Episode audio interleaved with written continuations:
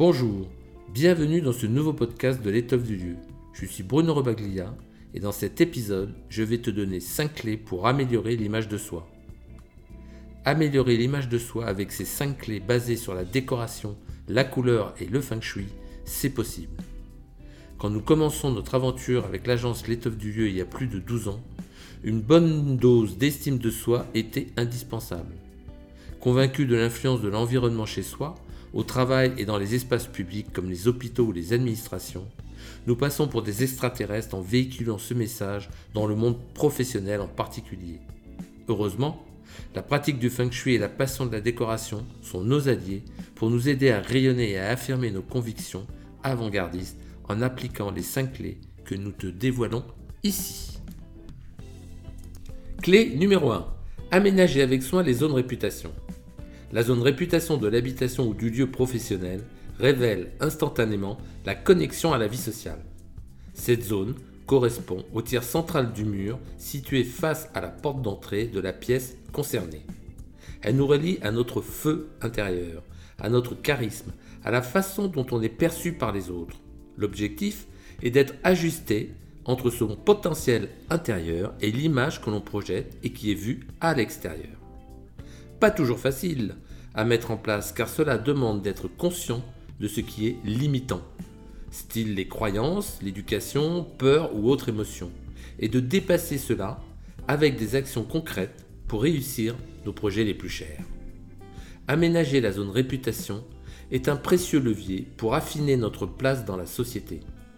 Les meilleures pièces pour activer la zone réputation sont les pièces sociales, celles où on reçoit les invités.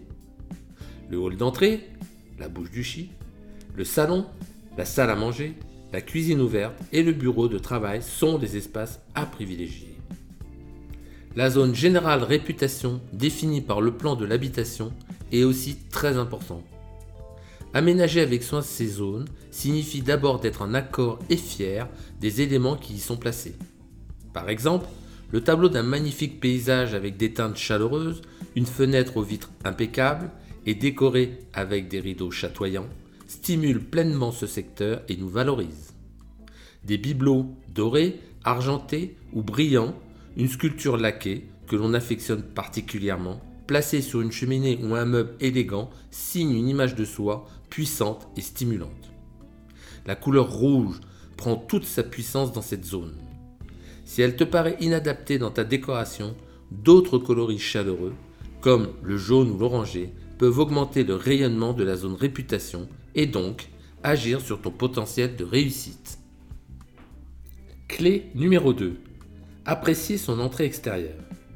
L'entrée extérieure de l'habitation ou du lieu de travail a une incidence sur l'image de soi également on s'identifie plus ou moins consciemment à ce que l'entrée illustre dès le premier coup d'œil. Dans le cas d'un appartement, ton entrée correspond à celle de ton logement. L'entrée du bâtiment a une influence certes, mais moins importante. Assure-toi que cette entrée te stimule, te fasse plaisir quand tu arrives sur place. Si ce n'est pas le cas, vois quel élément ne te convient pas. Que peux-tu modifier facilement pour te sentir en connexion avec celle-ci? Clé numéro 3. Apporter un éclairage abondant. La lumière, l'éclairage, représentent notre lumière intérieure et donc aussi notre énergie. Dans la zone réputation générale et des pièces évoquées plus haut, avoir un éclairage abondant est signe que l'on veut briller, rayonner, éclairer notre vie sociale et porter haut notre lumière. Cela peut être le positionnement d'une large baie qui symbolise l'ouverture que nous avons vers les autres. Un lampadaire éclairant vers le haut souligne ton potentiel d'inspiration. Une lampe éclairant vers le bas traduit la faculté de précision et de concentration. Clé numéro 4. Avoir une identité professionnelle remarquable. Pour ceux et celles qui travaillent aussi bien à la maison qu'en entreprise, la zone réputation de l'espace de travail a une incidence forte puisqu'elle montre nos valeurs et notre identité professionnelle. Aujourd'hui, plus de 25% des salariés travaillent chez eux. Alors, soyez satisfait de l'agencement de la zone réputation de votre espace professionnel. Assure-toi d'être en harmonie avec le logo ou le graphisme, avec les couleurs mises en place qui représentent ton activité ou ta profession.